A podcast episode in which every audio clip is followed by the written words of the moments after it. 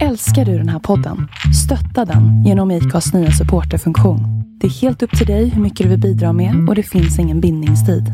Klicka på länken i poddbeskrivningen för att visa din uppskattning och stötta podden. Hej, det är Ryan Reynolds och jag är här med Keith, co-star of my upcoming film If, only in theaters May 17th. Do you want to tell people the big news?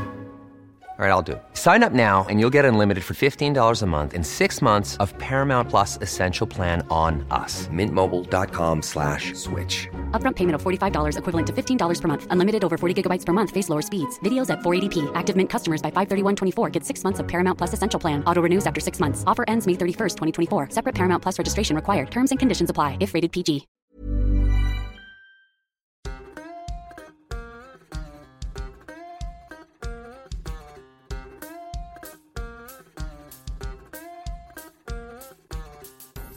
Jag trycker igång. Kör. Poddare som ringer upp andra poddare för att prata är bland det tråkigaste som finns. Om det inte är jag som ringer upp någon som av någon jävla anledning vant... Man kan tycka att mitt Twitternick är lite kärigt och tråkigt. men den här jäveln förstår ni, han kallar sig för discodirektören. Jajamän. Han är- heter, eller han heter inte Jalle, han kallas för Jalle Hindersson, eh, driver en podcast som heter Äkta Fans, är AIK-are.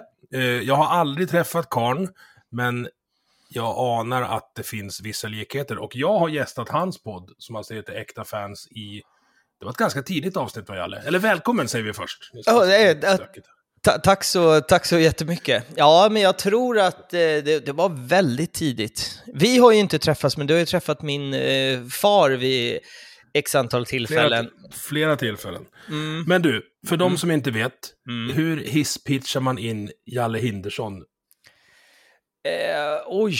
Eh, nej, men jag är väl i, i grund och botten som människa så är jag väl, vi, vi pratade lite innan vi tryckte på räck här, att vi, jag är väldigt lik dig. En eh, så här ADHD-unge som eh, pratar och har en väldans massa idéer och ehm, eh, så jag har aldrig riktigt varit rädd för vad folk ska tycka och tänka om mig, så jag har varit väldigt frispråkig i mitt liv på, på sociala medier och eh, i mitt vanliga liv. Men jag har passerat 30 och börjat putsa till det någorlunda nu i alla fall. Eh, så. Mm. Ehm, är väl... Jag känner igen alltså- det. Det finns, det finns att putsa. Ja.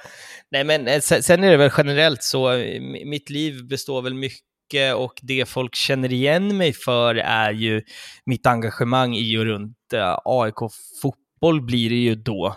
Så att säga, jag är inte aktiv på hockeyn och kan inte prata för eller om hockey, men AIK fotboll är ju lite mitt kall i livet, typ så. Ehm, Och du, och du hade ingen val, precis som jag. det, så, så, kan man, så kan man säga. Eller jag, jag hade nog val. Min mamma försökte muta mig när jag var liten. Jag vet att jag var, jag kan ha varit sju när hon sa att du får tusen spänn om du börjar heja på Hammarby. Och tusen spänn som sjuåring, det är pengar. Men jag eh, tackade blankt nej och eh, gjorde det bästa beslutet jag tycker att jag har gjort i hela mitt liv. Och det var att eh, hålla fast vid eh, AIK. Så din mamma är bajare alltså? Det är korrekt. Ja. Surprise, surprise, så är hon tillsammans Ja, med en kille från Dalarna. Gissa vad han hejar på? Ja, men han är väl på Leksand naturligtvis. I Det- fotboll, det vilket lag hejar han på då tror du? Tänk att det där dyker upp hela tiden. Mm. Och från det kan jag inte säga något, men framförallt djurgårdare ska ju bara hålla käften. Det är samma arena i både hockey och fotboll. Ja, Det ja. Skämt åsido, men han är ju, han är ju i Leksing då, eh, men, och träffat min mamma som är Hammarbyare, så att han har ju eh, dykt upp på x antal eh, Hammarby-matcher i fotboll, så är det. Skämtsamt nog, de förstår inte riktigt humorn i det, för de är väl inte lika aktiva som du och jag är, ska sägas, men eh, jag tycker att det är roligt i alla fall. Jag har nog varit på fler AIK-matcher i fotboll än jag varit på Hammarby, om jag ska räkna efter. Mm, mm. Eh, Men det, ja, det finns, det finns eh, orsaker till det. Men du, Mm. sju år sa du, men då hade du redan bestämt dig och då hade farsan redan liksom bestämt dig. Ja, alltså... Berätta, så här- vem är din farsa? Alltså vi börjar där. Eh, min, min pappa är, eh, och, om man pratar 00-talet, jag, jag ska väl tillägga, jag är född 91, så jag fyller 32 här om en, eh, en åtta dagar. Och när jag växte upp som eh, med tidig tonåring, tioåring där någonstans, så, så var min pappa han var med i styrelsen i Black Army egentligen hela 00-talet. Och när jag är i yngre tonår så är han, vad ska man säga, ansiktet utåt är, är väl rätt eh, uttryckt för AIKs ståplatsläktare. Och Black Army som då var Sveriges mest beryktade supporterförening och Ja, vill inte, ja, ja, det är väl fortfarande, men idag är de väl inte, det är inte samma tryck i Black Army idag som det var då. Men, och om man pratar norra ståplats som enskild läktare så är väl det också kanske den mest beryktade. Så att om man, eh, mitten på 00-talet visste man vad supporterkultur var då, så visste man vem min pappa var. Gick man på AIK-matcher då så visste exakt alla vem min pappa var, vilket gjorde att eh, jag fick liksom växa upp mycket i skuggan av honom. Jag var hans son och det har jag väl varit fram tills jag har börjat min egen resa med YouTube och poddar och sådär. Så att mm. fram tills kanske för tre år sedan så, så var jag fortfarande bara min pappas son och idag så, eh, sjukt nog så har det där börjat pendla lite. Idag så är det han som är min pappa på något sätt. Det, det låter som att vi tävlar mot varandra och jag, jag har aldrig sett det som en tävling, men eh, någonstans undermedvetet så är det väl otroligt skönt att äntligen få äga sin, sin egen respekt på det som man har gjort mm. nu i liksom 25 års tid eller vad det nu är, hur länge jag har gått på Gnaget. Så. Så att, eh, Men pratar vi, pratar vi tidsmässigt då, då är, det, då är han någonstans efter Mia och Jimmy som ansikte utåt? Är det, ja, 03 till 06 är pappa ja. ordförande i Black Army och det är ju det är på den tiden som det, fotbollen har en publikboom. Eh, det är på den tiden media har en, liksom, en boom runt, runt fotbollen också. Så att det är ju väldigt, väldigt mycket liksom, eh, media. Det finns ju, alltså, Insider, det gamla programmet för folk vet, de gjorde om AIK fotboll, då var han med där. Eh, han, eh, mm. Det finns en, eh, en ganska häftig dokumentär som jag kollar på ibland på YouTube eh, som heter eh, Fotboll på blodigt allvar. Där ser man eh, farsan, han är väl typ lika gammal som jag är nu då. Eh, där han där intervjuas, så det var väldigt, väldigt mycket media eh, så på honom på den tiden. Så det är väl egentligen eh, vem han är. Det säger kanske inte gemene man så jättemycket, men jag tror att eh, folk i kanske din ålder, runt åtminstone liksom Stockholmsidrotten och kanske folk som var väldigt involverade inom supporterkulturen på den tiden vet vem han är, så att säga. Mm. Folk i min ålder som fick läsa kvällstidningarna för att ha någon som helst koll på, på vad som hände runt Stockholmsfotbollen, då, då var ju AIK, det var ju ett gäng eh, nazistiska eh, församlingshemsbrännare. Jajamän. Vilket, ni kanske inte var bara det, men det fanns ju det också. Det, det, det, alltså, det, jag, ska, vill inte, jag vet inte om man ska säga att det var en sanning under en tid, men absolut så har vi AIK har varit mycket och det är väl en av sakerna som några har, har varit också, så att säga. Så. Och det där, alltså när man ibland, och jag upplever inte bara runt, runt Leksand, men runt andra föreningar, när folk börjar mm. prata om supporterinflytande, så mm. är det oftast någon eh, gammal gubbe som säger så här, jaha, nu ska det bli Black Army-takter här ute på landsbygden också. Mm. Så att namnet är ju etablerat och kvar. Ja, men det, det, är väl lite så, det är det som är så udda nu när jag har poddat och intervjuat liksom dig och, och folk eh, runt om i Sverige från olika sporter, olika klubbar, så det är ju verkligen så som du säger, AIK och, och Black Army har ju blivit synonymer för det hårda, råa i, som finns runt i, i svenskt supporterklimat, vilket eh, det var kanske en sanning, men jag tycker att det, det, är väl, det är väl samma lika på Hammarby, Djurgården, AIK, Göteborg, Malmös läktare idag. Mm. Men för den som är okunnig har det fortfarande som referenspunkt, vilket är eh, jag vet inte, jag är uppväxt i det här, så jag är skitstolt över när folk tänker på hur rått och farligt supportkultur är, att man har AIK alltså, först i tanken. Det gör mig glad, konstigt nog. Så. Men det är för att det är det enda jag vet. Hur farligt är det då? Inte alls. Nej, det är det jag menar. Det är... Och de här rubrikerna så här, men nu kan man inte ta med sig barnfamiljer på fotboll. Man får gå på ett derby och kolla hur många ungar det är där. Jo, alltså, jo jag, jag håller med dig här till, till, till viss del. Men sen, sen finns det också argumentet att, eh, och, och där kan jag, ja, men jag står nog bakom det till viss del. Ska verkligen alla tillställningar vara för alla? Jag vet inte. Nej, nej, nej. Alltså, jag är tycker... som film. Alltså, Ja, Även men- om en unge gillar film så tar du inte med den på så tre. Liksom. Inte första, inte direkt från Bamse i alla fall. Nej, alltså jag, jag fick ju göra det i och med min farsa. Jag fick ju liksom, min första match på, på, på Norra Ståplats var mot AIK Aten 99 och då sköts det varningsskott på den läktaren jag var på. Alltså, det är det jag är uppväxt med, men eh, jag, jag kan tycka att ett AIK-Djurgården-derby idag, det är en jättehäftig upplevelse och jag tycker att de som sitter på sittplats ska kunna få sitta där i fred. Men tycker jag att en, en 9-10-åring hör hemma på ståplats på derby? Nej, men det tycker jag nog inte.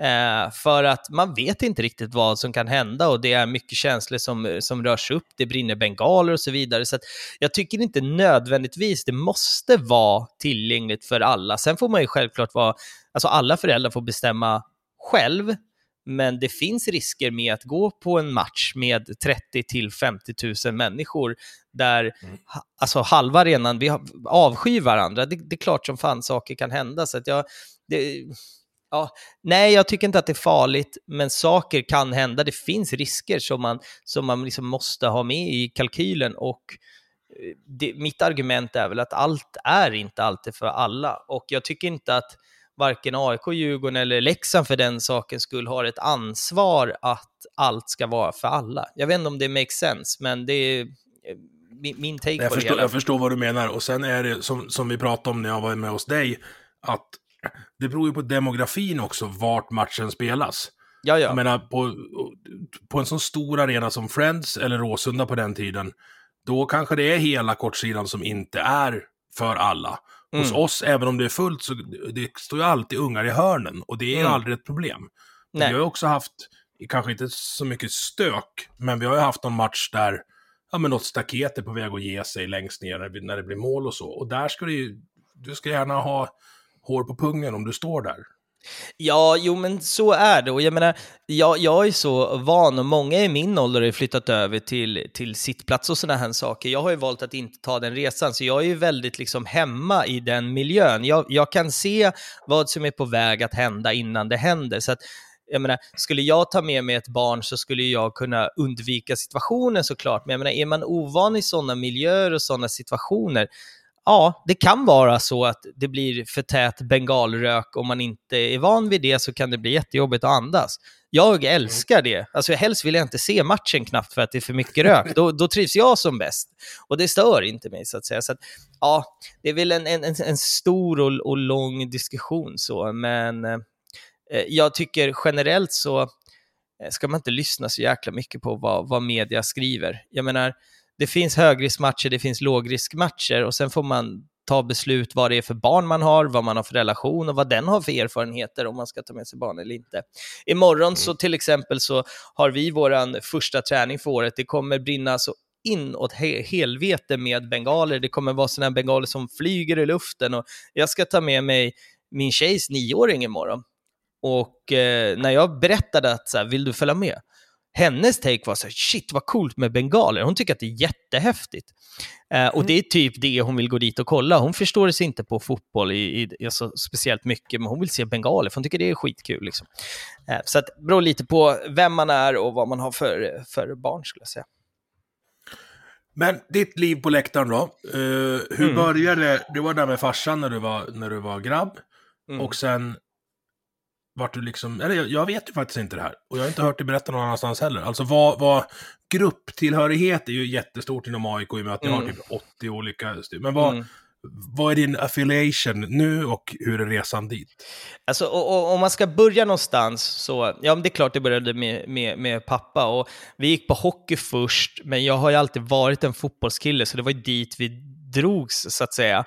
Eh, och i, i tidiga år så var det ju Black Army som var min, min tillhörighet så. Sen, eh, sen drogs ju jag mycket åt olika håll. Jag tror, hade inte jag haft farsan som var involverad i Black Army så hade jag troligtvis varit eh, kallat mig ultras idag, till exempel. Men för mig var nog tur i och med att jag har lite samma problematik som dig. Jag har problem med konsekvens, tänker jag dricker för mycket, alltså sådana här saker. Så, så det var nog ganska bra att jag inte hamnade i de miljöerna och för mig så blev det jag kände att skulle jag gå med i någon annan gruppering än Black Army så skulle det vara att svika min pappa, det inte gå i hans fotspår så att säga.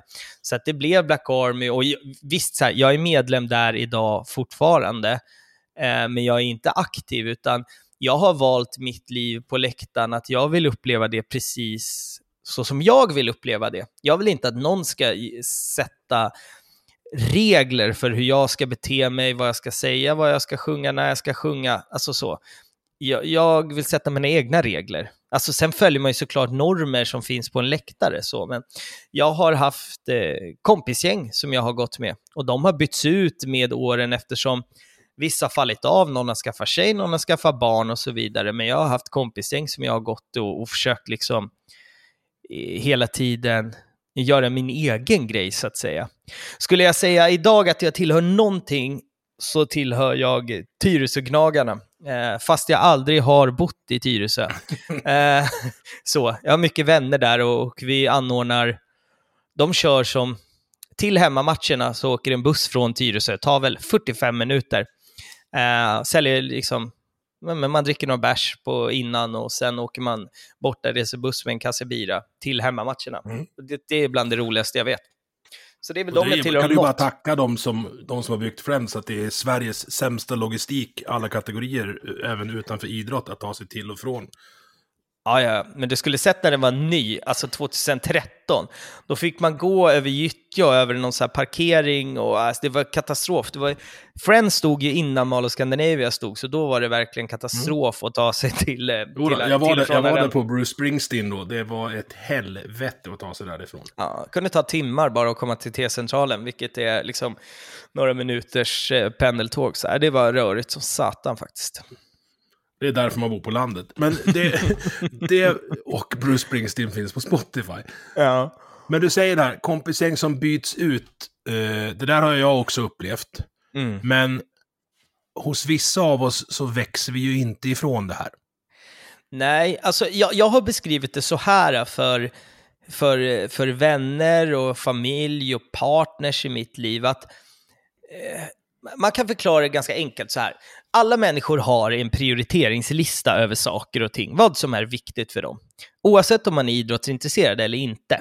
Vissa har liksom så familjen, sen kommer träning, sen kommer ditten datten. Jag har, liksom är uppväxt med att, att AIK är, jag skulle säga att det är tvåa på min prioriteringslista. Jag har min, min familj som är eh, prio ett. Eh, och sen har AIK som tvåa och ibland så clashar de där. För mig, om det är ett födelsedagskalas för någon och det är AIK-match, då går jag på AIK-matchen. Och det här har jag gjort väldigt tydligt för folk runt omkring mig i mitt liv. För att det är, jag har liksom byggt hela mitt liv runt det här, för det här är det bästa jag vet. Det är det här som får mig att känna glädje, som får mig att liksom ha fokus och att jag känner att jag hamnar ah, sällan i det här liksom dagliga, att åren bara går och går och sen det händer ingenting och att det blir liksom trist och tråkigt, för jag har alltid en fotbollssäsong liksom att utgå ifrån. Så, så att för mig, så, och, och, och många, ju äldre man blir, så hamnar sitt lag längre och längre ner på den prioriteringslistan. Först har man sina, eh, alltså sin mamma, pappa, syskon kanske, och sen har man vänner och sen skaffar man tjej och då hamnar hon före och sen skaffar man egna barn och så hamnar hon före och så vidare och så byggs det på och till slut så kanske ens lag är på prioriteringsplats 8, vilket gör att man kanske går på 10 av 30 matcher. Jag har mm. byggt mitt liv att jag aldrig har, alltså, jag har inte skaffat mig någonting i mitt liv för att det passar inte för att AIK är min prio ett eller två om du förstår vad jag menar. Jag har inga mm. egna barn, jag fyller 32 snart och jag har valt att inte ha egna barn. Jag har aldrig känt att jag har längtat efter det, för att, men jag kan ju inte ha barn för att jag går ju på Gnaget, alltså det är min grej. Och vilket är, mm. det är kontroversiellt och många tycker att det är jättekonstigt och så ska man inte växa ifrån det, men eh, jag har inte gjort det. Nu har jag ju, alltså nu bor jag med två barn, min tjej har två, två barn och det funkar att kombinera ganska bra ändå. Så. Uh, men uh, ja, det, det, det är så som jag har liksom valt att prioritera i mitt liv och det är väl att jag har gett största delen av mitt liv till en fotbollsklubb, vilket många som lyssnar säkert kan tycka är jättekonstigt, men för mig är det superrimligt. Alltså så. Mm. Och jag, jag säger inte emot. Det jag blir lite intresserad av är eh, hur nära har det varit att du har skit i det någon gång då? Fotbollen menar du? Ja, alltså nu kan det här, nu, nu lägger jag ner. Nu, nu skiter jag i de här jävlarna. Uh, aldrig. Alltså så. Nej. Det ja, jag det har ju som... någon sån. Jag har gått därifrån och bara, nej nu... Sen, Ja. vad som sägs i bussen på vägen från en bortamatch, det gills ju inte. För då Nej. kan man bli alla. Nej. Nej, nej, nej, men- nej Jag men så är det. Det måste vara toppar och svackor.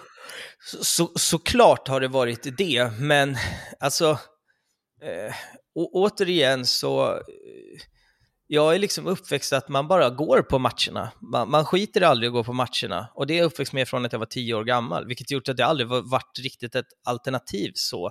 Sen är det klart att man har varit less på det en eller två matcher när det har gått skit, men oavsett så är ju det mitt sätt att liksom det jag vill göra när jag är förbannad på det är att gå dit och skrika på de idioterna att de är sämst.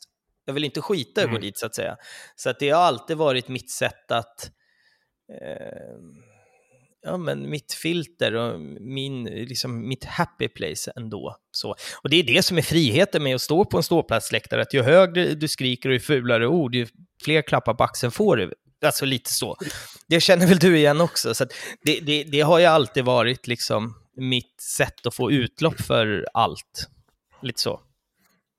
Ja, alltså jag, kä- jag känner igen det som fan. Och sen, vet jag har ju hoppat runt. Jag har inte bara varit på ståplats. Nu är jag på sittplats, men jag har ju sprungit via kansli och styrelserum och så. Mm. Och någon gång när på bortamatch så kommer det fram någon och bara säger, men Emil, och gärna när man är arg, så bara, Emil, tänk på att du är med i styrelsen. Och jag bara så här, de visste precis vem de valde in. Jag kan bara gå på hockey på ett sätt. Det, Nej, men det, det, och, och, och så är det väl för mig också. Men sen har jag ju märkt nu, jag menar, jag, jag har en podd och, och, och det är många...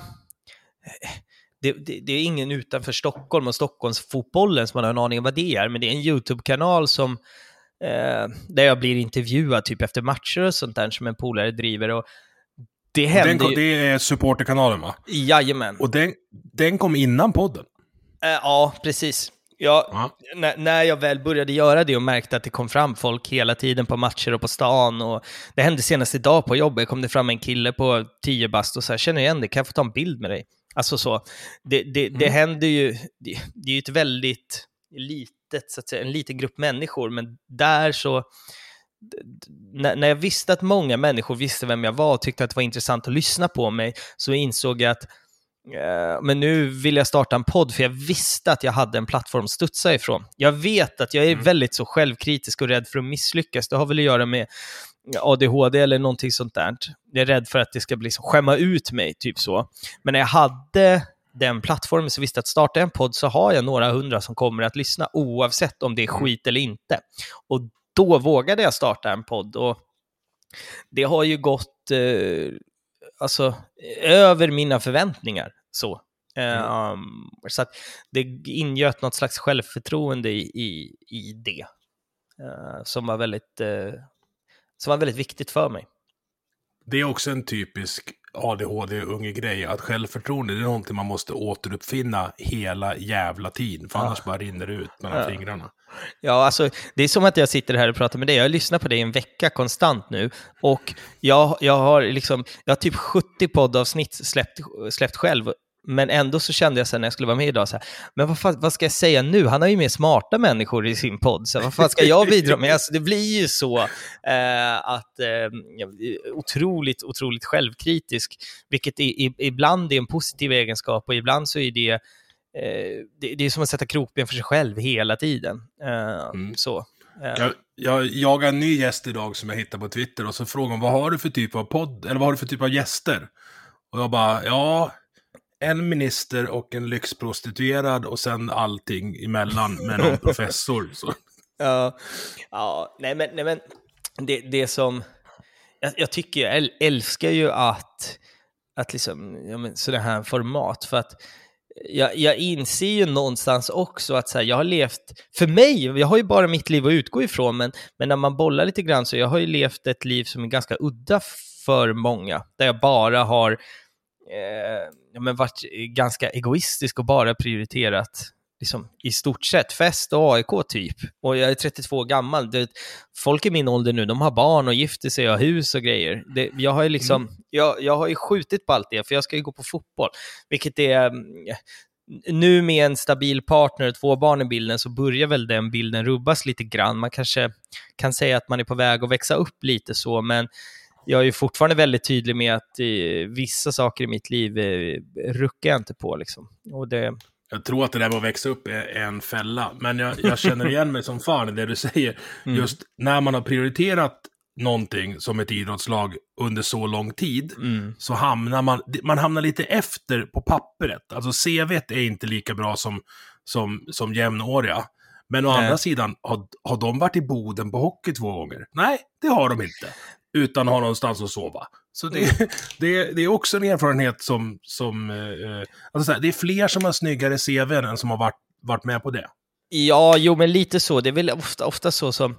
Alltså, min, min livsfilosofi har varit, alltså, i grunden så, den, den har väl också ändrats lite nu när jag bor med två barn, men det, det som jag alltid har tänkt i livet är att så här, alltså, jag, jag, har ett liv att leva, då vill jag leva det till max, vilket betyder att jag vill inte missa saker. Jag vill eh, skapa roliga minnen och jag vill inte ha kul om en månad, jag vill ha kul nu. Jag vill göra, alltså jag har inte velat tacka nej till saker och uppleva saker. Jag menar, precis som du säger, det finns, det finns folk som är liksom färdiga doktorer som är i min ålder, men jag vill nog mena på att jag har, jag har upplevt saker som få andra människor har upplevt och jag, jag är superlycklig i det liksom.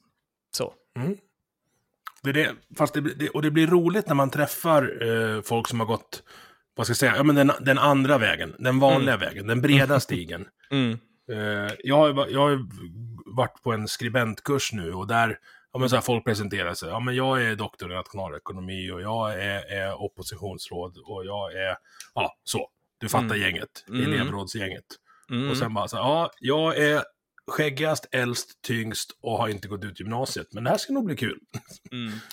Nej, men det, det, man märker också, det, det som är intressant så, så är ju att när man väl hamnar i situationer där man diskuterar med människor som jag ibland kan känna att jag har svårt att relatera till, som inte har levt liksom, ja, men gått samma väg som jag har gjort så att säga, så på, på något sätt undermedvetet, jag kan känna mig lite underlägsen i sådana situationer, för här är ju folk som har gjort ja, någonting på riktigt. Så, alltså, alltså, man, man, känner sig liten i sammanhanget, men det jag liksom lärt mig nu också med att man blir lite äldre och lite klokare är ju att många av de människorna som man känner sig ganska liten bredvid, de känner lite samma sak. För att precis det vi var inne på tidigare, att så här, jag, har, jag har varit pluggat i åtta år, samtidigt som kanske du och jag gjorde massa grejer som de känner att de har missat. Så att mm. jag tror inte man ska vara så, så hård mot sig själv egentligen, för att alla har ju liksom olika upplevelser. Jag tror att oavsett vad du har upplevt i ditt liv eller vad du, vad du har gjort så kommer du alltid vara avundsjuk på någon som har gjort någonting annat, så att säga. Jag tror mm. att det är mänskligt på något vänster. Jag vill stanna kvar och prata lite Stockholmsfotboll med dig nu när jag ändå har dig, har dig på tråden. Mm -hmm. uh, hur mår klackarna runt AIK, Djurgården och Hammarby fotboll idag, tycker du? Eh, bra, alltså så. Jag tror Stockholmsfotbollen växer och växer och växer och blir, har gått från någonting som liksom bubblar till, helt ärligt idag, ett fenomen som eh, ger eko ut över hela fotbollsvärlden. Um, och vilket är så sjukt häftigt, för att allt det här startade av att folk åkte över till England och såg vad de gjorde, kom hem och försökte så gott som det kopiera det.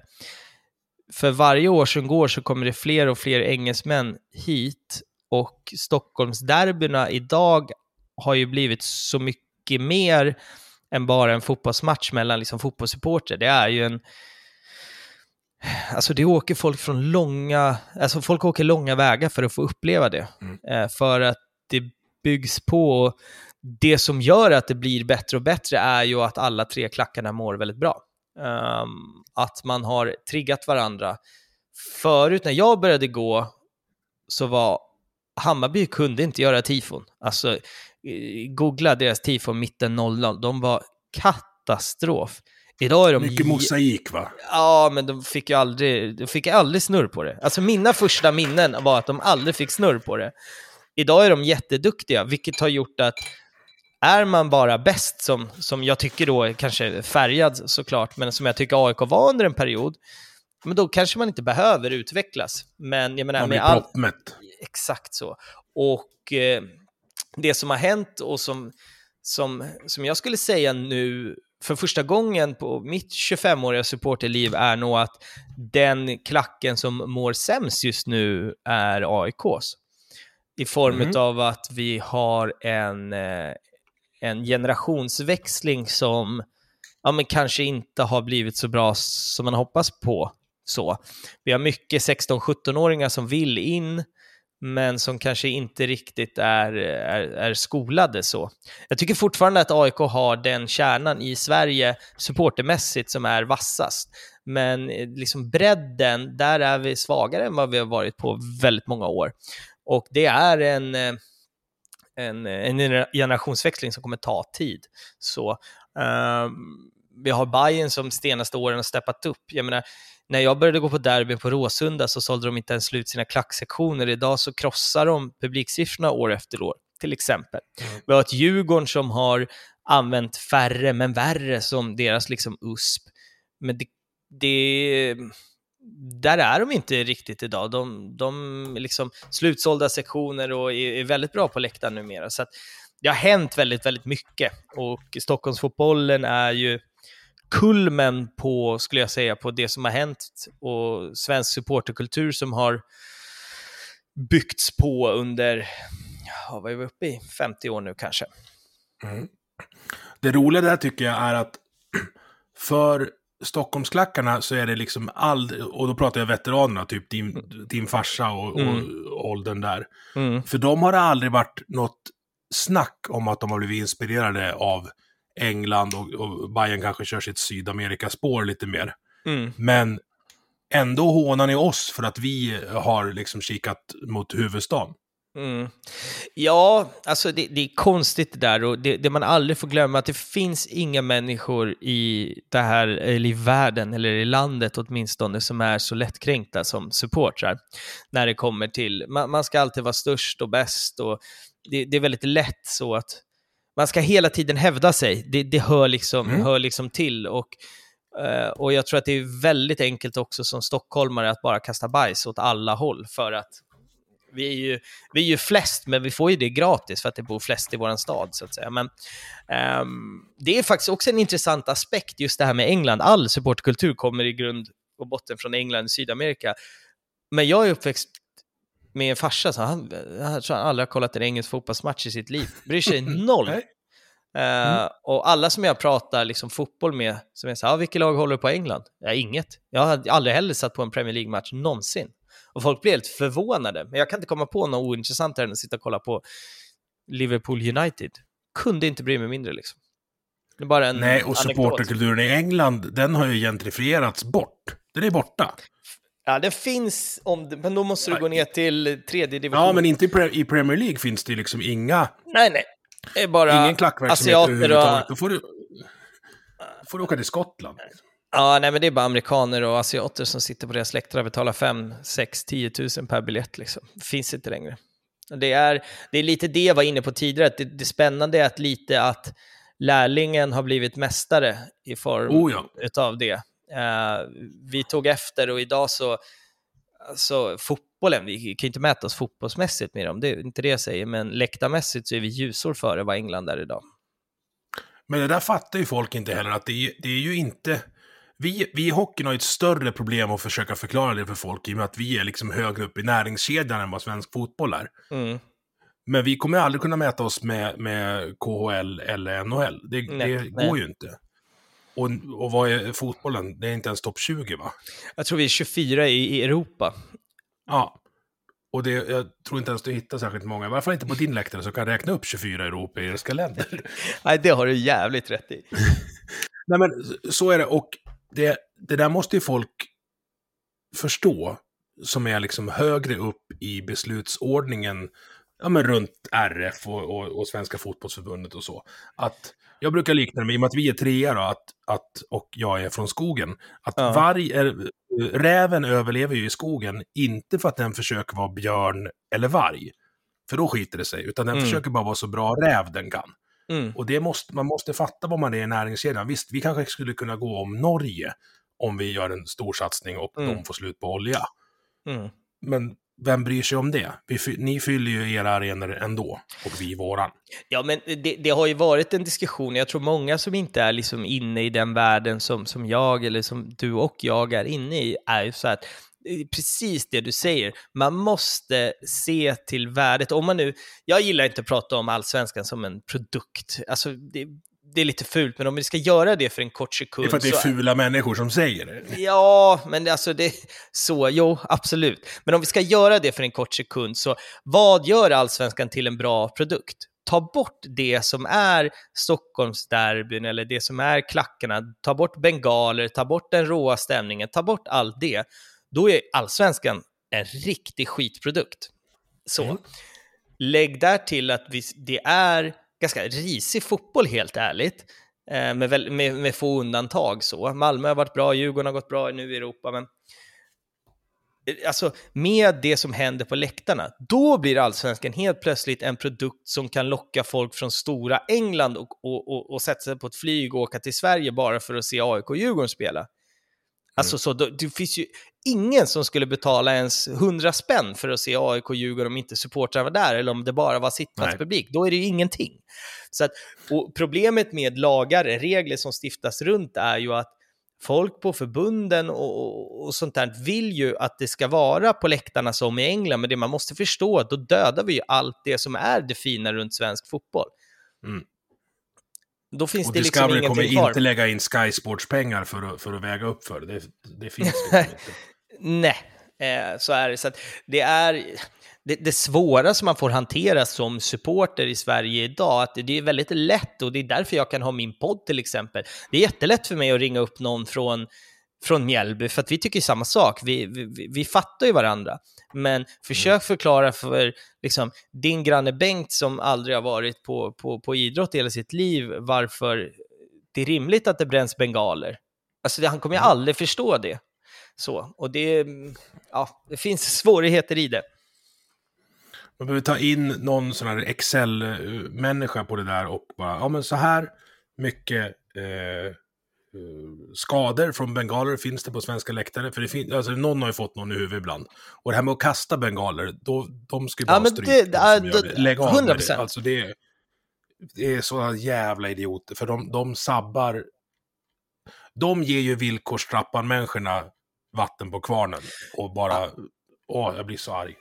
Ja, och absolut. Och där har vi ju en, en, en sån sak. Folk som säger så här, ja, men det kastas bara bengaler på, på, på folk när man går på fotboll. Man kan få en bengal i huvudet. Alla aktiva fotbollssupportrar som existerar är överens om att kasta bengaler är helt idiotiskt. Sen finns det de aktiva att det händer ändå, absolut. Men det är ingen som tycker att, ja vad fan, det är klart vi ska kasta bengaler på varandra. Det är ingen som tycker det. Alla tycker att det är fel och alla är rörande överens. Alltså så. Ehm, och sen är det ju, problemet blir ju många, det är ju många unga, arga, fulla män som har, har, har lite problem med, liksom, med temperament och eh, konsekvenstänk och, och, och, och skit händer. Men eh, å- återigen, mi- min, min sånt argument brukar vara att ställ 30 000 människor på Gärdet i Stockholm. Mm. 15 000 tycker någonting, fem, de andra 15 000 tycker någonting annat. Låt dem supa till en eftermiddag och, förklara, och försök sälja in för mig att det inte kommer bli fullt jävla slagsmål på hela Gärdet sen när kvällen börjar bli natt. Det kommer alltid bli så om du slänger in så mycket människor på ett ställe där folk tycker olika. Det är väl inte så konstigt kan jag tycka. Nej, och sen är det också något som, som är ännu svårare att förklara för folk, är att om vi kväver möjligheten för de här unga arga män att få utlopp för den delen av, av sig själv, mm. då kommer det explodera. Det är inte så att det kommer sluta koka i de här grabbarna. Utan det, kom, det kommer, det är, det är bättre att ha dem på kortsidan Friends än kokandes ute i samhället. 100 procent. Och jag menar, för mig, jag har en jättebra familj. Jag har jag har växt upp liksom och haft allt jag har behövt och fått kärlek hemma. Men jag är ju precis som dig, den här ADHD-grabben som inte kunde sitta still i skolan och som har känt mig missförstådd exakt hela mitt liv. Fram tills nu mm. när jag faktiskt har sökt hjälp för att, liksom, jag håller på med en ADHD-utredning eh, nu, för att jag, ja, jag insåg det lite för sent kanske, men um, och jag är, är tämligen... Mig. Det är... Ja, Ja, men jag är tämligen övertygad om att, alltså, jag var ju väldigt utåtagerande när jag var barn. Jag slogs jättemycket i skolan, jag var jättestökig. Men hade inte jag haft fotbollen, då hade jag nog suttit i fängelse idag. Det är jag ganska övertygad mm. om. Alltså för jag hade gjort no någonting eller sopat på någon eller alltså så. Det som har varit min grej har ju varit att en, en dag i veckan i hela mitt liv i princip så har jag kunna allt det som jag har inom mig har jag kunnat skrika rätt ut på en läktare. Mm. Och jag har blivit liksom klappad på axeln för det. Jag har liksom och ingen... allt det de sa åt dig i skolan som var fel på dig var plötsligt berömvärt. E exakt så. Och jag menar, då, då, då, man, man, dels så fick man en samhörighet och det finns ju liksom ja, men som sagt, det finns ju normer på en läktare. Man kan inte gå, alltså, skulle jag gå och flyga på och börja knuffa eller gidra mot någon, oavsett att jag är liksom, vad ska man säga, högprofilerad på våra läktare, om man får vara självgod och använda sådana uttryck, så skulle jag göra det, jag skulle få tokstryk. Alltså så. Mm. så man har ju fått lära sig de reglerna som finns och hittat sin, sin plats, vilket är Eh, ja, men det har nog varit så här, räddning. Det känns lite lökigt och klyschigt att säga, men jag tror nästan det. Så. Jag har fått utlopp för alla mina liksom, aggressioner genom hela mitt liv och det har mynnat ut i att aldrig på krogen slagits, jag har aldrig suttit fyllecell, alltså sådana saker. Händer inte. Jag har, mina aggressioner är borta, de är ute. Så, uh, så det har nog räddat mig och garanterat väldigt, väldigt många andra människor. Ja, jag, jag håller med 100 procent. Sen är frågan vad man... Så här, det finns ju ställen att stoppa in oss i samhället där våra egenskaper är bra att ha också. Mm. Eh, alltså, ja men jag tänker, nu är ju du aik men alltså poliser till exempel. Mm de som blir riktigt bra poliser, det är ju inte de som stod och fes i hörnet på krogen med en sodavatten medan vi andra var ute i gränden. Det, var, det är grabbarna från gränden som, som, som du sa innan, ser ju på, du ser ju på ståplats på Friends vad som är på väg att hända innan det händer. Mm. En bra ordningsvakt har ju förmodligen en lite sned näsa kanske, och ser då också på krogen vilka det är som är potentiella stökisar och då ser man till att de blir sedda och skapar en relation tidigt innan tequilan kommer. Mm. Jo, eh, så, så, kan man absolut se. Sen, sen eh, min kontakt med polisen, så att säga, när jag ser och träffar dem, är runt fotboll och där ska absolut inte de med snednäsa vara. Eh, det är ju det största problemet som finns i svensk fotboll. Jag, jag har aldrig varit rädd för att gå på fotboll för motståndarsupportrar, men jag har nog eh, ganska många gånger eh, varit rädd för, alltså ser jag poliser eller polishästar, då springer jag åt andra hållet. Ser jag djurgårdare, då spelar det inte så stor roll. Eh, vilket också... Hållet. Ja, nej, nej, men är du med på vad, vad, vad jag menar? Det, det, är en, det är också en annan diskussion hur polismakten eh, och, och supportrar är väl inte... Det har väl lite till att man inte ska vara bästa kompisar, men det har ju liksom inte riktigt funkat så.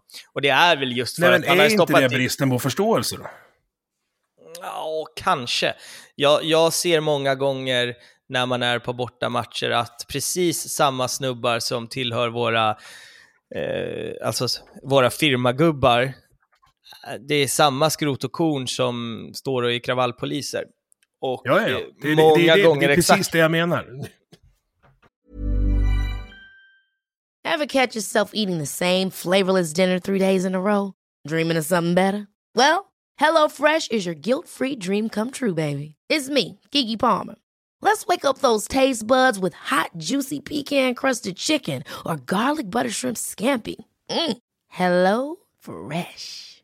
Stop dreaming of all the delicious possibilities and dig in at HelloFresh.com.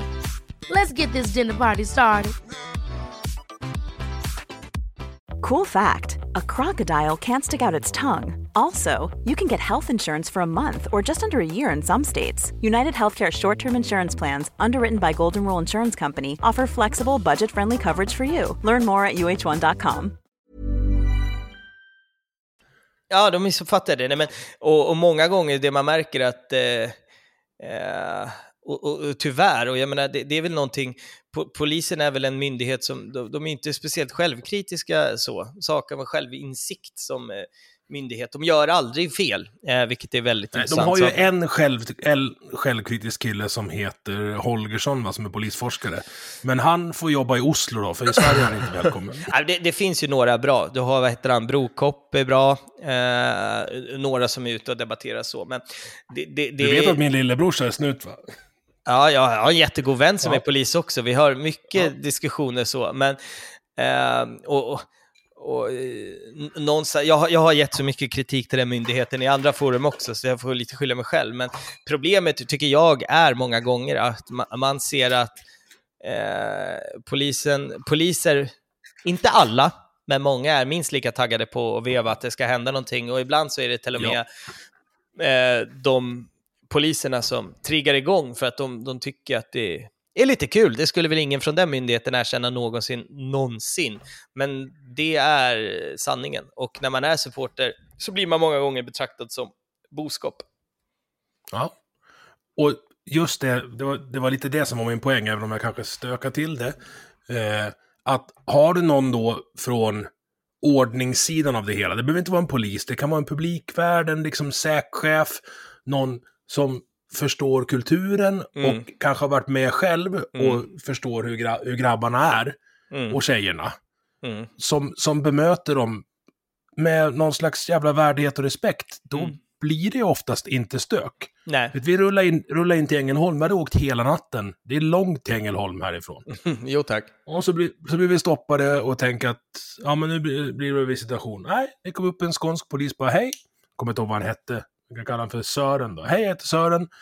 Eh, det här och det här och det här gäller i och utanför arenan idag. Superkul att ni är här. Är det något problem så vinka åt mig. Mm. Var händer? det fan inga problem. Händer det ingenting? Eh, Ingenting. Nej. Och, ja, och kom, hade han kommit in med pissig attityd, då hade det blivit rörigt gissningsvis. Det är lite så det funkar. Det som är bra, eh, och, och där Sverige är också i, i, i, framkant, är ju med SLO-verksamheten som finns, som är så otroligt eh, eh, bra för, för alla. Och för de som inte vet vad en SLO är, de fungerar egentligen som en brygga mellan supportrar och ordningsmakten. Så. Eh, De är med överallt, hemma, borta matcher och eh, vi säger att det blir irriterat på våran läktare. Eh, Våra ultraskillar och tjejer är sura för någonting. Då pratar de med SLO-erna, SLO-erna kommunicerar med polisen så de slipper stå och eh, diskutera med, med varandra. Eh, det tillsammans med dialogpolisen har ju varit fungerande. Och det ska väl tilläggas innan jag stått och eh, spottat ur mig om, om poliser, att de dialogpoliser som finns, där är många väldigt, väldigt eh, bra, trevliga, vettiga så. Men de, de, som, de som är problemet är oftast de som står uniformerade med liksom eh, kravallutrustning och tänker att det här är en ganska tråkig dag fram tills de får lätta på batongen. Då blev det plötsligt en rolig dag. Och det här tror ju inte folk att det är så när man inte är där själv eller ser det med egna ögon, men det är en, en eh, bister sanning faktiskt, många gånger. Och så måste man ha förståelse för att i en stökig situation så kan det bli fel från deras håll också. Men då måste det erkännas att, ja men idag, lite som en hockeydomare som erkänner att, ja men sorry, nu får jag se reprisen från en annan vinkel. Ja, det här missar jag helt. Ja, men då, då kan man ju inte gnälla. Du har ju den här eh, rulltrappegrejen förra året, va? Mm. Eh, eh, Ja, två, om år det. sedan, två, två år sedan är det Två väl. Det är eh, efter ett derby AIK-Djurgården blir eh, eh, Eh, Djurgårdarna är irriterade. Det, det, det, det, det nämns inte så mycket i storyn, men Djurgårdarna är väl, det är blandat med folk som beter sig illa mot polisen, i, kort sagt kasta grejer och sådär. Och polisen, det blir lite som en tonåring som, som får liksom ett, eh, ett rubbat ego och de taggar till som satan. Situationen är över, eh, de här Djurgårdssupportrarna har gått ner för rulltrappan i, i, i Solna då, varpå en polisstyrka står nere på perrongen som blockar dem och sen kommer den, en enhet som, den finns inte kvar längre, den lades ner i och med detta med ett ROG. Eh, som, eh, finns en lång video. Gamla, gamla tunnelbanepoliser, eller hur? Precis så. Eh, och man ser att de är liksom taggade. De, den, de rör sig som, eh, på samma sätt som om det skulle vara en firma som skulle sopa på en annan firma. Och man hör liksom... vi, stann, vi stannar där. Ja. För du, ja, det är det jag menar. Du mm. som har varit med, du ser ju det här. Man ja. ser, alltså, man ser på hur någon går. Ja. Man ser på blicken att det här är, det här, vet, senast för no, någon match hemma här eh, för oss, så ser vi tre stycken som är på väg in i en pub. Mm. Och så här, ingen har sett dem för, alltså, men man så här, har man ögonen med sig och har sett hur någon ser ut när de är sugen på att bråka, då ser man det direkt. 100 procent. Skulle du släppa in mig på, eh, fan vet jag, Leksand-Rögle. Eh, jag har aldrig mm. varit sett någon, någon av matcherna så skulle jag känna igen direkt vilka som är riskmänniskor och vad som ska hända innan mm. det ska hända. Det, det, det är lite man, man är hemma i den miljön. Men, eh. Återigen, min poäng då, att rekryterar du poliser som har stått och fis i hörnet och dansgolvet hela tiden så kommer de bli överraskade när det blir bråk och de kommer, då kommer de bli reaktiva och ganska jävla dåliga. Ja, jo, alltså jo, det, där har du väl en poäng. Problemet är att de flesta som är i sådana stökiga miljöer är det för att de tycker att det är roligt. Eh, och ja. problemet är väl att Eh, Där har också skillnaden på landsbygdspoliser och Stockholmspoliser, att ni har ju, ni har ju fler än två, vi har ja, inte det. Ja. Nej, men, men, för att komma tillbaka till den där situationen, man ser på dem att de är ju taggade på att nu ska de ge igen, för att de har liksom de har fått grejer kastade på sig och går in och går bananas egentligen och sprayar allt och alla med pepparspray och beter sig som riktiga. Liksom. Det, kollar man på den videon så det är helt omöjligt att inte inte tycka att polisen beter sig, alltså är snett på situationen så. Mm. Uh, och där har vi den grundläggande liksom, problematiken i förtroendekapitalet som polisen liksom saknar från supportrar, att inte en gång så har någon blivit anmäld från den situationen. Det finns jättebra bildbevis, finns liksom, allt finns. Uh, men det är ingen som riktigt vill erkänna att man har gjort fel ingen polis blir dömd för tjänstefel eller någonting, utan det sopas under mattan. Och då, då, då blir mm. ju liksom, i slut så försvinner ju förtroendet. Alltså så. Jag ja. menar, för mig, jag har aldrig varit kriminell, jag har aldrig varit en sån som eh, gillar att slåss, jag har inte haft kon kontakt med, med, med polisen i den bemärkelsen överhuvudtaget i mitt liv, men mitt förtroende är liksom på, på noll. Och återigen, som jag sa tidigare, och det är väl en ganska ganska stor grej att när jag går på fotboll så är inte jag... Alltså, jag är inte rädd för motståndarsupportrar. Jag kan röra, jag hoppar på en tunnelbana full med djurgårdare. Det, det, stör mig inte riktigt. Men om jag är rädd för någonting, så att säga, så är det att eh, de, de, poliser som kan, som kan vara jävligt taggade.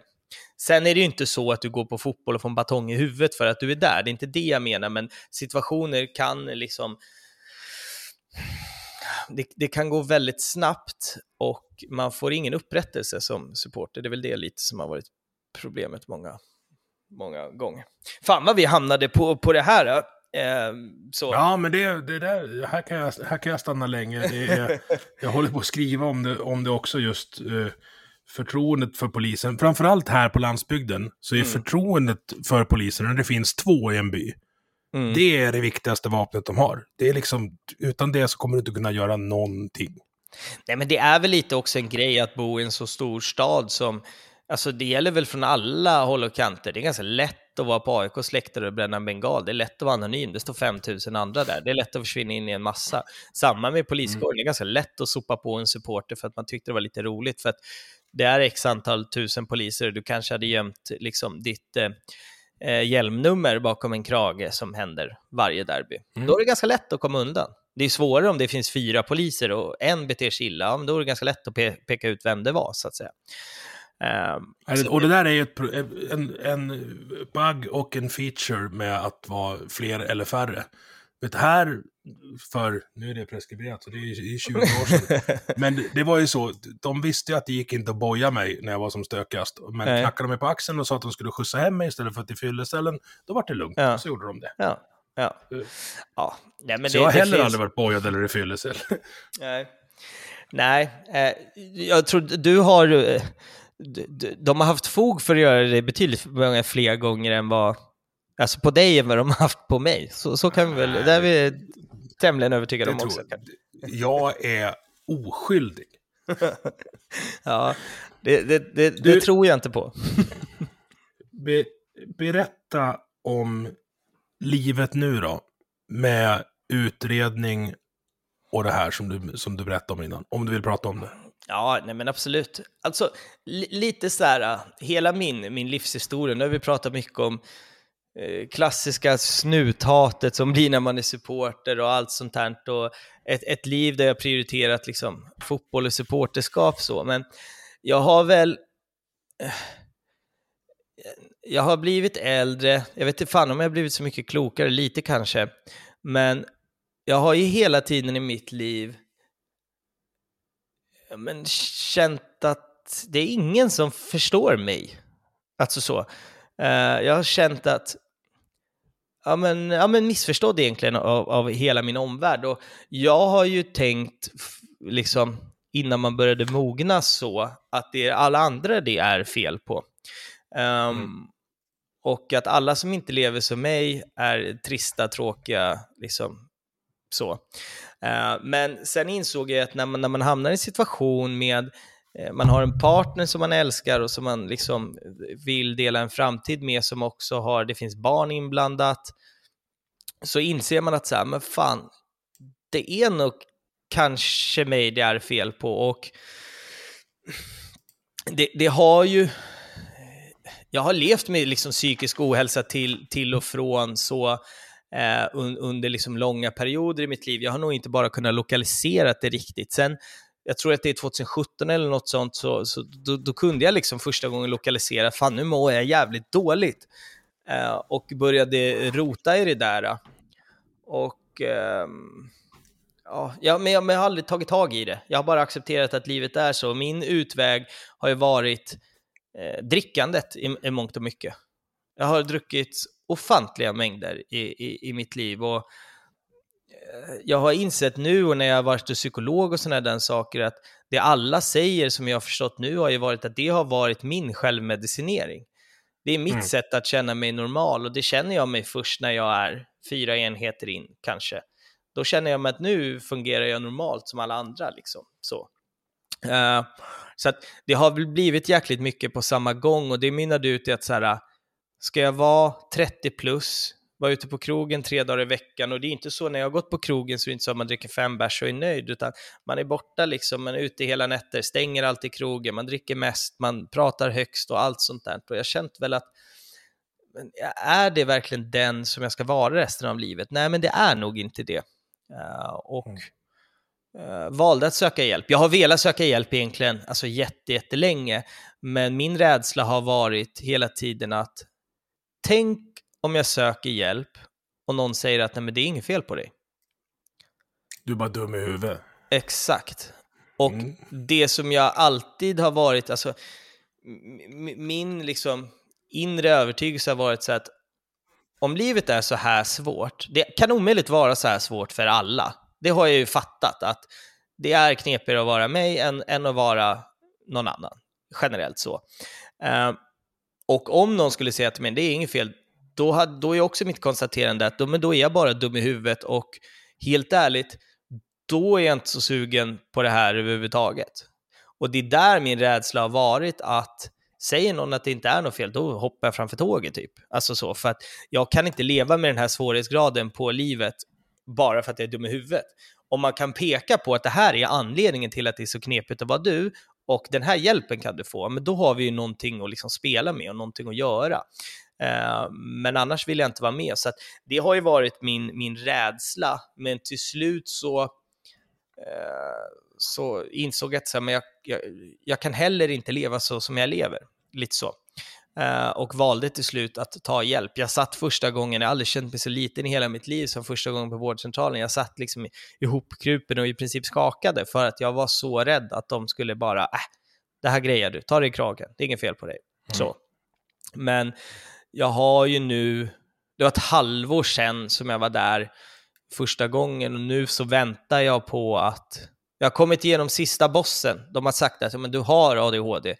Den är ganska liksom, det, det, är inga konstigheter. Vi ska bara konstatera det och ska du få hjälp. Eh, så, och det är, det är typ det skönaste som har hänt i, i mitt liv. Alltså så. Att jag kanske får en förklaring varför, alltså varför jag har varit så som jag har varit i hela mitt liv. Typ. Det blir ju djupt eh, och kanske mm. luddigt och, och, svårt att förklara, men det är... Eh, ja, det, att jag väl sökte hjälp är nog det bästa jag har gjort för mig själv i hela mitt liv, skulle jag säga. Sen nu har jag inte ens fått hjälp, jag har inte fått diagnosen på papper. Men eh, av allt det alla läkare har sagt så är det liksom inga konstigheter och så. De har sagt att jag ska få hjälp. Och bara att jag vågade är jag så jävla stolt över. Det ska det vara. Vad, vad fick dig att ta steget då? Mm, ja, många saker. Jag, eh, jag, jag, jag har en partner som jag älskar och som jag verkligen känner att jag, det här är någonting att hålla så jävla hårt i. Och när jag kände att jag svek henne för att jag inte hade ett konsekvenstänk, för att jag betedde mig, liksom hade beteende som inte är okej. Okay. Alltså, man hade kunnat förklara bort dem om du var 22, men när man är 32 så det går, det går liksom inte. Uh, och jag kände att jag kommer eh, liksom tappa den här relationen. Och gör jag det så insåg, jag sa till mig själv att så här, fuckar du upp det här nu, det här är liksom en, en chans, en chance of a lifetime, fuckar du upp det nu, alltså jag, jag skulle aldrig förlåta mig själv så. Och då var det lite så här att jag behövde bevisa, dels för henne och för mig själv, att eh, ja, men jag ska fan ta tag i mig själv nu, det är dags. Eh, lite så, så det var väl det som fick, ska man säga, bägaren och, och, och, rinna över. Lite så att när jag märkte att det är inte bara jag som tar skada ut av det, utan det är min partner och det finns barn och min familj började ta skada av att jag, jag är som jag är och jag känner att jag vill inte såra människor något mer av att bara vara jag, utan jag vill vara bra för människor jag älskar och det kanske inte alltid har varit. Det där är inte helt ovanligt, alltså man bygger upp, i, i och med att man utsätter sig själv för en hel del risker så blir man liksom hårdhudad. Mm. Och de smällarna man själv är van att ta, när de då studsar av en själv och träffar någon annan, som någon jävla rikoschett, mm. då, då blir det ett uppvaknande. Jag vet precis precis vad du pratar om. Mm. Nej, men jag har ju också haft i mitt, i mitt liksom känsloliv så, där, så har jag alltid haft det, det har varit som en av och på-knapp. När inte, alltså, nu vill jag inte känna något mer, eller nu passar det inte att jag ska känna, eh, då har jag bara kunnat stängt av. Men jag inser ju när man blir äldre att det, det är som att eh, man har bara tryckt ner alla känslor i, liksom ner i, i, i magen hela, hela livet utan att liksom göra någonting av det. Men det blir ju som en porslin, liksom, men, en porslinsvas. Till slut så började den där krackelera. Mm. Och jag insåg att tar jag inte tag i det här så kommer den till slut explodera. Och jag är, är ju livrädd, vad händer om den, alla känslor kommer på samma gång och den exploderar? Då litar jag inte på mig själv i att jag ska kunna hantera det på ett, liksom, ett, ett bra sätt. Då kan lite vad som helst hända, så då måste jag ta tag i det innan det liksom innan det sprängs. Jag vet inte, det är väl en konstig metafor, men jag, jag, jag behövde någonstans Nej, dra i handbromsen. Ja, men exakt så. Jag behövde dra i handbromsen eh, gentemot mig själv och familj och vänner och partner och allt sånt där. Och jag tror att eh, men jag, jag gjorde det för sent, absolut, men eh, på något sätt så på något sätt också inte för sent, jag vet inte. Så. Nej, men det där är också en fråga, det där blir en sliding doors-grej. Eh, att ja, folk frågar mig, skulle du vilja utreda det tidigare? Så, ja, fast då hade jag inte träffat Therese. Alltså det blir ju... Precis. Fjärilseffekten vill man ju inte den blir man ju tokig på om man, om man liksom borrar ner sig i should have, could have, would have-träsket. Ja. Vilket man ju tenderar att göra ibland. Ja, men det, det gör jag också. När jag var, jag tror jag var nio, så skickade de mig på utredning från skolan. Jag klarade inte av skolan. Jag var väldigt intelligent. Jag, alltså jag var, snappade upp allt som läraren sa på första försöket. Alltså så. Mm. Vilket gjorde att det blev alldeles för var du enkelt. tvungen att sitta kvar ändå. Ja, du vet. När man, när man kunde, jag fattade, liksom, jag kunde räkna enkelt x och y typ. Och mina klasskamrater förstod inte 2 plus 2. Då blir man ju galen. Och det slutade ju med att jag sa till dem att fan, du är ju, du är ju dum i huvudet som inte förstår 2 plus 2. De blev ju förbannade och då Mm. helt plötsligt så slogs vi i klassrummet. Och alltså, det var ju att jag var ju liksom extremt understimulerad i skolan. Så att till slut så tröttnade skolan på mig och skickade mig på en utredning. Men det här är väl, ja, vad kan det vara, 22-23 år sedan. Och hade forskningen varit där den är idag så hade ju de satt en tok-ADHD-stämpel på mig så hade jag fått hjälp genom skolan. Och det är klart, jag vet ju med mig själv att jag är intelligent. Det som stör mig mest är att jag vet att jag inte har gjort speciellt mycket vettigt utav det. Och det hade varit jätteintressant. Vad hade hänt om jag hade fått hjälp från att jag var nio år? Vart hade jag varit idag? Mm. Alltså då, jag, jag hade kunnat varit vd för Coca-Cola kanske, om jag hade fått, fått hjälp. Men istället så har man liksom haft, levt sitt liv på sparkapital och fått ut liksom minimum av sig själv istället för att få ut max. Och det är ju så otroligt irriterande. Och man, det bygger något slags självhat, att man inte får eh, maximera sig själv lite så. Baksidan av det där, eller flipside, är ju att om du hade fått en utredning och kanske medicinering redan då, Mm. så hade inte du haft samma behov av en ståplatsläktare för att må bra, vilket gjort att du har inte tagit dig dit du är idag i den aspekten av livet. Nej, nej, alltså så. Det är klart att eh, det finns ju lite så. Jag är ganska tudelad där. Hade jag velat vara längre fram i min karriär? Ja, absolut. Tjäna mer pengar, haft lite mer frihet? Absolut. Hade jag bytt bort liksom 15 000 mer i månaden nu mot alla de minnen och häftiga grejer jag har upplevt? Absolut inte. Hell no. Aldrig i livet. liksom- Alltså så. Jag hade kunnat bott på, liksom, på gatan för att få fira SM-guld med min pappa 2018. Alltså så. Det, det, så att, ja, det... Var det i Göteborg det? För det var precis det jag satt och tänkte på nu. Nej, Göteborg 2009, då fick vi inga biljetter. Ja. Eh, Nej. 2018 är Kalmar. Eh, är det. Ja, men det är Kärna. Ja, ja Eller hur? precis. Nej, Kärna är För jag sa- 09. Kärna är 09. För det, alltså det, jag är ju inte aik det vet du ju. Ja, jo tack. Men det är, det är ändå ett av de YouTube-klippen, i varje fall när det gäller fotboll, som jag har sett flest gånger. Ja, det har jag också, kan jag tala om för dig. För han gör ju aldrig mål.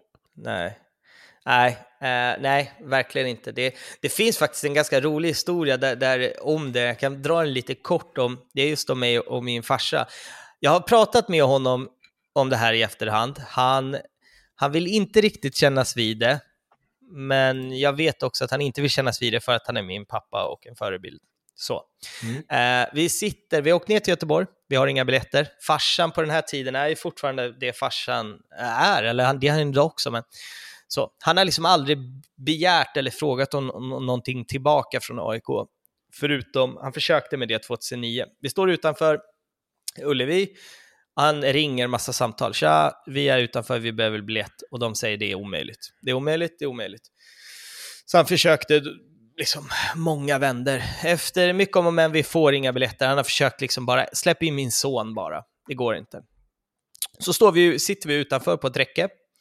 Eh, vi ser på avstånd, just det här som vi pratar om, man ser vad som är på väg att hända. Vi ser 80 svartklädda, vi ser att det är våra ultras, vi ser att de går i en tight grupp.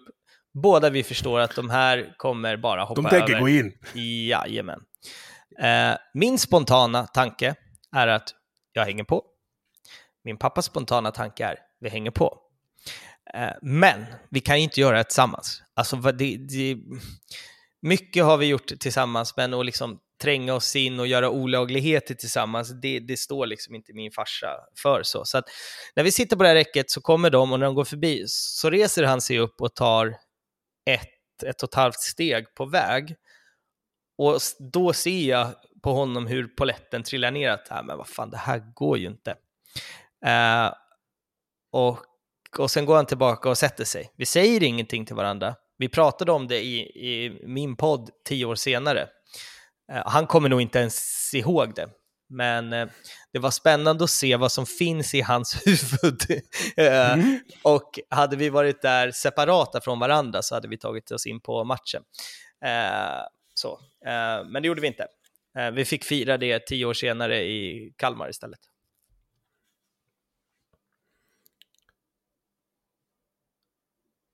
Ja, det där kanske är det vackraste och fulaste jag har samtidigt i hela, mitt liv. det, är, det är en, eh, ja, det är en liten, en liten anekdot, men det är, eh, den har något. Man, eh, jag ser den framför mig i bilder, det är spännande. Men du då, om vi ska Mm. fortsätta på det här spåret och knyta ihop lite. Jag har ju träffat din farsa som sagt. Mm. Eh, och pratat med dig i alla fall tre gånger nu. Och Mm. ni är ju jävligt lika. Mm. Har du pratat ADHD någonting med han? Mm. Om han har det menar du? Nej, om, alltså, om du har pratat, för när man gör en utredning så är det ju mycket snack om barndom och så, så bägge föräldrarna blir ju oftast intervjuade. Eh, Mm. Ja, Känner han igen sig? Det var det jag undrar. Ja, vi har inte snackat så mycket om det. Alltså jag har berättat att jag känner så, och där är vi väldigt alltså, olika. Eh, så. Han är mycket lugnare än vad, än vad jag är i den bemärkelsen när man, när man pratar. Så. Han är inte lika hetsig som jag är. Eh, så. Men vi har ju diskuterat mycket och eh, så, eh, en del i, i, i det handlar ju också om att ja, jag vet inte hur man ska uttrycka sig. När, när jag var liten så här, jag, jag bodde mer hos min, eh, min mamma än vad jag eh, bodde hos, hos min eh, eh, farsa. Eh, så. Mm. Eh, och Hur länge var de ihop då? mi- mina föräldrar gjorde slut när jag var ett. Okej. Eh, så Tidigt så att jag, alltså. jag har aldrig liksom levt med, med, med båda dem så. Men, ehm, alltså, vi, vi pratar mycket och vi är ju på en, en resa, jag och min far nu, där vi börjar prata mer och mer känsligt med varandra. Det har kommit lite på, på ä- äldre dagar, så att han är väldigt förstående mot mig nu, så, men de, när jag var som värst i min ADHD, när jag liksom var barn så att säga, då var jag m- mer parten hos mamma, så jag tror att hon mer har fått uppleva hur, hur jobbig jag var som unge än vad, Mm. än vad farsan fick. Eh, så. När jag var hos pappa så fick jag 100% uppmärksamhet. Vi gjorde alltid grejer, byggde lego, var på fotboll, var på museum, kollade på film. Så det var ju liksom han, eh, Eh, när jag var hos honom typ varannan helg när jag var, när, när jag var liten, så då var det ju 100% fokus, vilket jag, jag tror inte han märkte det i samma, liksom, eh, på samma sätt. Hemma hos mamma hade jag fyra småsyskon, så jag fick ju inte så mycket uppmärksamhet, vilket gjorde att jag bara sprang runt och gjorde ljud och var jobbig hela tiden. jag älskade att trumma på magen, så här, göra ljud. Mamma var lagom imponerad, kan jag tala om. Mm. Ja, men det får ju aldrig bli tyst. Det måste ju stimuleras lite hela tiden. Jag har ju mina, jag har mina gruvlurar på mig fan dygnet runt. Ja, ja, ja. är- Alltså, min mardröm är att åka tunnelbana utan hörlurar. Alltså, det är min Ja, mardröm. fan. Alltså, gå ner i tvättstugan i tre minuter utan att ha ljud på, eller en podd eller någonting. Går inte. Alltså, jag, jag blir jättestressad. Jag har ju lurar framför datorn också, alltså mina inspelningsgrejer Mm. där jag sitter nu. Och går jag ut i köket Mm. så drar jag igång en annan podd. Jag orkar inte, orkar inte spegla liksom, det tar för lång tid. Mm. Men någonting måste, för annars blir det för tråkigt. Mm. Och folk, icke-dampisar, fattar ju inte det där. Att det där är ju lika tråkigt som att de skulle få sitta och vänta på en buss i tre timmar. Ja, ja. Och det, det att går gå ju... ut i köket. Ja, alltså, jag har... Alltså, det här, jag, jag tror jag har aldrig sagt det här till någon, men när jag, bor, alltså när jag är själv, om jag eh, kollar på, vi säger att jag har tvn på och kollar YouTube eller något sånt där, och man ska gå och kissa. Alltså jag har, jag bor i en tvåa och det är, alltså, vad tar det, tio steg från soffan till toaletten. Jag brukar, jag kör Du kan springsteg. nästan kissa från soffan om du tar i. Typ så. Jag springer mellan. För att eh, om jag har tvn på och inte har hörlurar i, då blir jag jättestressad av att bara kissa. Det tar för lång tid, jag blir uttråkad. Så jag brukar springa emellan för att eh, det... Alltså, för att inte tappa fokuset från, från tvn och sådär, för att jag blir uttråkad. Så det händer ganska ofta att jag, jag, jag springer hemma i min lägenhet bara för att eh, om jag ska från soffan till köket och hämta mat så är det skittrist. Så då springer jag så går det fort. Mm. Eh, Jag förstår precis. Alltså, jag förstår verkligen. så det sjuka vi låter för folk som är, folk tycker att vi, det, vi borde in på hem nu när folk hör det här. Men så, ja, så är det. ska skicka det här till Marcus Haley också. Tack Marcus om du har orkat med att lyssna i en timme. Eh, Jalle tyckte också om avsnittet med dig, säger han. Så det, Ja, det är eh, beroende profession där som... Ja, som, otroligt avsnitt och det, det är väl, alltså, ja, kände igen mig så otroligt mycket i, i det avsnittet. Jag bara, alla som inte har lyssnat på det, lyssna på det. Herregud, vilket bra poddavsnitt. Bland, bland, alltså jag lyssnar på poddar fyra, fem timmar om dagen och det där är faktiskt ett av de bästa poddavsnitten jag har lyssnat på. Det ska jag ha cred för. Tack så mycket. Inget manus, utan bara, bara rätt in i, i skiten. Mm. Men det är också så här andra saker man inte... Eller som, som, som vanlisar inte förstår. Det är det här dragningen man har till tillfällen när världen går i takt med ens hjärna. Mm. Som på en ståplatsläktare till exempel. Eller, vet, jag var på väg till Clas Ohlson idag, eller som mina ungar kallar det, pappas leksaksaffär. Eh, och så är det varningsblinkers längst fram, från flera olika bilar. Mm. Och en vanlig människa tänker ju, oj, vad har hänt nu? Och jag tänker så här, ja, nu får jag hjälpa till. Mm. Då var det, det var bara någon, det var bara en älgkalv som blev påkörd som lastbilschauffören fick slå ihjäl. Så jag behövde inte ur bilen.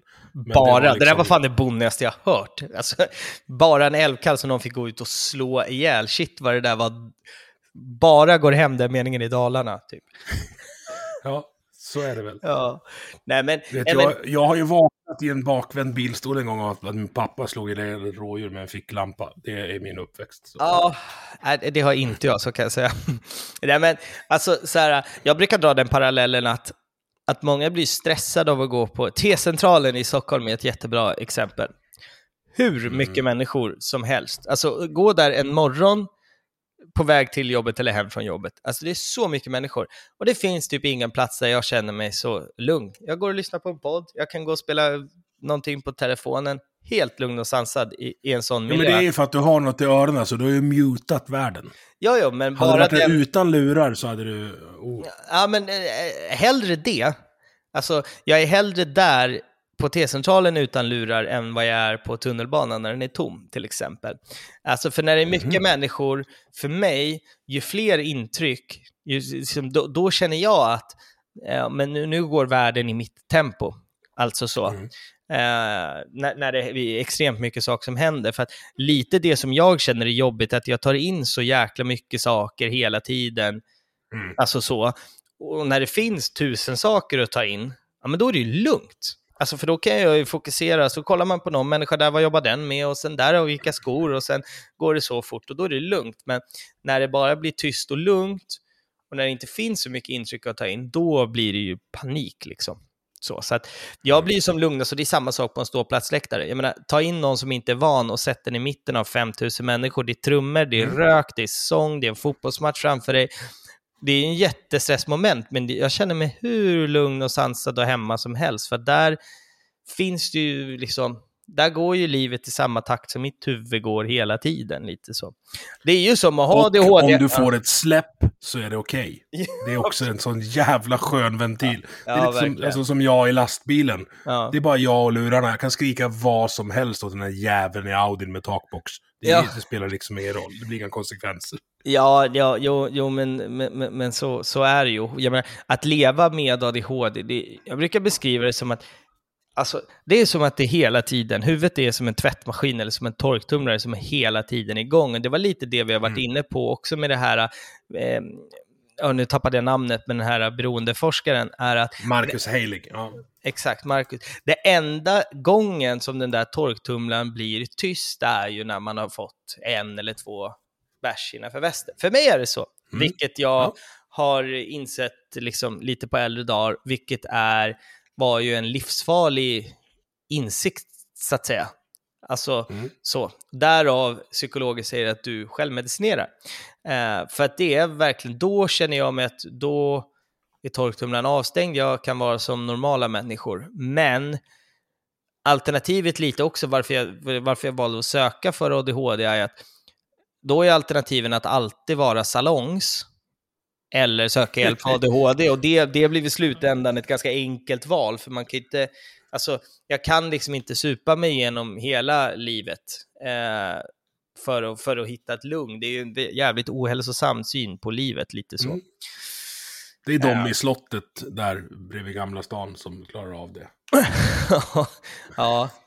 Vi andra måste ju dra in slantar. Liksom. Ja, men pre pre precis så. så att, eh, ja, det är väl också att knyta ihop någon, någon slags eh, säck och mycket av det vi har, har pratat om. Det har blivit högt och lågt i det här avsnittet. Det är kul.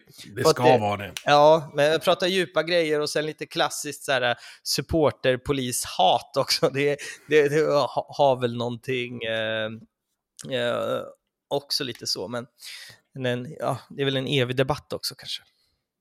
Våran supporterpolis, han är faktiskt rätt bra måste jag säga. Men det är ju för att han är ju också härifrån. Uh, han ska nog få en egen tvåpinsflagga snart. Det har nog aldrig hänt förut. Mm. Ja, men fan det, det, det, jag ska väl också sen mot slutet kanske nyansera lite det här, här alltså det vi har pratat om. Det, det låter ju som att man, som att jag sitter och liksom spyr alla och säger att alla som är poliser är dumma i huvudet. Och det, det är verkligen inte det jag vill, vill liksom att folk ska känna när, när de har lyssnat igenom det här avsnittet, för det, det, är inte det jag menar, utan det jag menar med att relationen supportrar polis inte alltid är optimal, jag tycker att man generellt som, som myndighet saknar självkritiken, självinsikten, så, och det skapar liksom eh, problematik när du har individer som beter sig illa, men om jag beter mig illa, då kommer ju samhället, alltså konstatera att du har betett illa, här får du en, en dom eller ett fängelsestraff eller vad, vad, vad det nu mm. må vara. Men när en polis beter sig så är det ingen som vågar erkänna att den har gjort fel och det blir ju problematiskt. Och därav lite det som du säger att du håller på att skriva, då tappar man ju förtroendet. Jag menar, jag har jag har 10, 11, 12, 13-åringar som, som skriver i mina DMs efter jag varit med i liksom, supporterkanalen och skriver “fuck Aina”. Liksom. Polisen är dumma i huvudet. Ja. Och jag menar, när du har du och jag är ju vuxna människor. Vi har liksom haft ett helt liv, ja, men, vi har haft ett helt liv på oss att skaffa oss vår uppfattning. Men när en tolvåring som går på fotboll växer upp med det, då, då, då är man ju lite snett på det någonstans, alltså mm. i förtroendekapitalet. Och det tror jag är jävligt farligt. Och jag tror att... Också att det... Nej, kör, ja, kör klart ja. Nej, men jag, jag, tror att den generationen som kommer att liksom äga våra läktare om tio år, de har fått lära sig från tio år att man inte ska lita på polisen, att de är farliga. Alltså det, det, det är en farlig utveckling och det är väl det som är det läskigaste i det hela. Alltså när man är vuxen så kan man ju ha en nyanserad bild lite så. Så är det och dessutom, ja nu, fan nu har jag glömt bort vad jag skulle prata om. jag hade någon jävla bra take på det. Det är den där dampen. Nej men så här, jag hatar inte poliser heller. Jo, nu vet jag vad jag skulle säga. Om man kollar utvecklingen på svenska läktare. Jag säger inte att det, jag säger inte att det har, är bara din pappas fel, men, men alltså så här, från Seguyen till Mia till Jimmy till Valle och när Nyllet eldar upp något i Norrköping. Mm. Till hur det är på läktarna idag. Mm. Det har ju gått åt rätt håll. Ja, ja, för att supportrarna, har, supportrarna och klubbarna har drivit det åt rätt håll. En mm. långsam, stadig förbättring. Det, alltså, hörru, om någon skulle heila på Friends, vad tror du ska hända då idag? Jag skulle aldrig få komma tillbaka till eh, Friends. Nej, och det skulle göra ont. Jätte, ah, han skulle få jättemycket stryk. Uh, ja. och, och, det är lite det som också, det, det ska man väl ta här också, i, i, när vi är inne på samtalsämnet, är att när jag började gå på fotboll, när jag var 10-11 år, vilket är 20 år sedan idag, det var, om det var 15 matcher på Råsunda en säsong, så slogs det på läktaren. Sju? Åtta? Nio? På läktaren? Inne på läktaren? Det Inne händer ju liksom inte idag. Inne på läktaren, med varandra. AIK mot AIK. Mm. Folk slogs. Alltså, det är klart att det händer idag också, men om, återigen som jag sa, att om jag skulle börja käfta mot någon annan och vi skulle börja slåss, så, det som skulle hända idag, är att då skulle det komma folk som är bra mycket, liksom, ganska läskiga människor som skulle komma dit och säga vad fan håller ni på med? De vill inte hoppa in och slåss eller elda på det där för att man tycker att det är kul, utan det man vill göra är att stävja problemet. Det här, det här är inte Mm. bra för någon. Och om det skulle sluta med att om det var jag som var full och stöddig, då kanske de hade sopat mig. Men det de hade gjort sen är att de hade tagit mig i, i, liksom, i nacken och kastat ut mig och sagt kommer du tillbaka hit en gång till, då blir det samma behandling igen. Du är inte välkommen. Eh, och man har ju liksom löst sina egna problem lite så. Eh, och det är så mycket lugnare idag på fotboll än vad det var för 20 år sedan. Alltså det är kopiös skillnad. Eh, och det är mycket mer barn, det är mycket mer äldre, det är betydligt mycket fler kvinnor, det är mycket bla mer blandad plats. Alltså för 20 år sedan, det var, det, det var ju... Alltså det är Unga, klart arga män. Ja, men det var mellan 15 och, och 35 och alla var skitfulla och svinförbannade.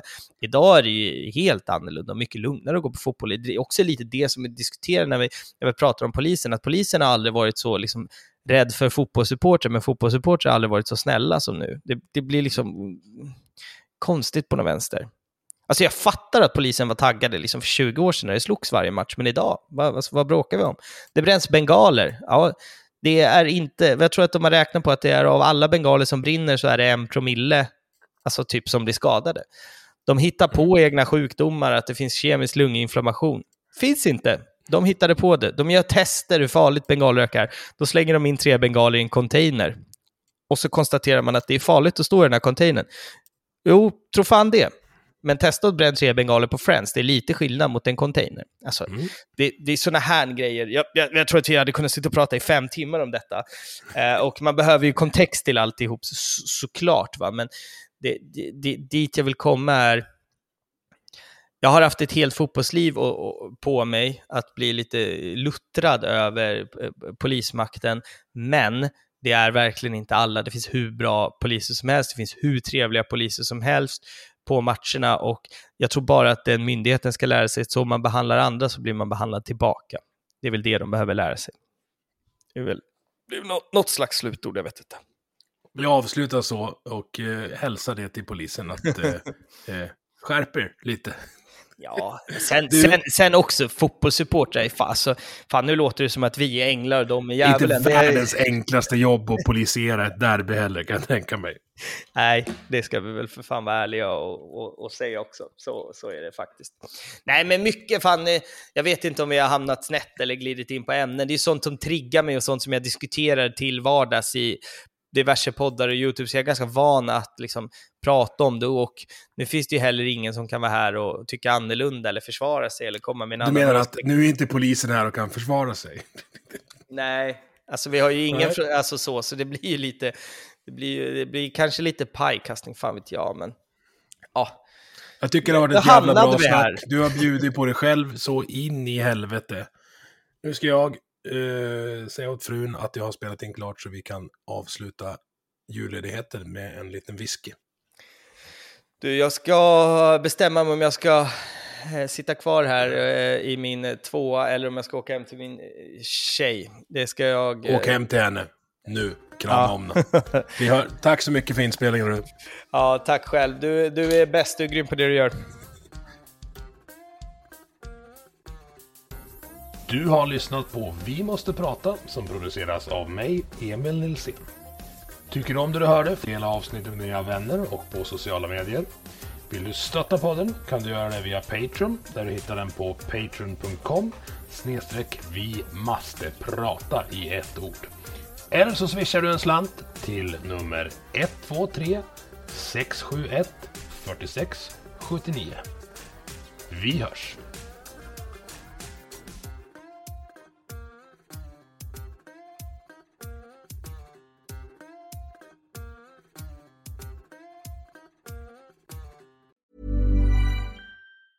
Ever catch yourself eating the same flavorless dinner three days in a row? Dreaming of something better? Well, HelloFresh is your guilt-free dream come true, baby. It's me, Kiki Palmer. Let's wake up those taste buds with hot, juicy pecan-crusted chicken or garlic butter shrimp scampi. Mm. Hello Fresh. Stop dreaming of all the delicious possibilities and dig in at HelloFresh.com. Let's get this dinner party started.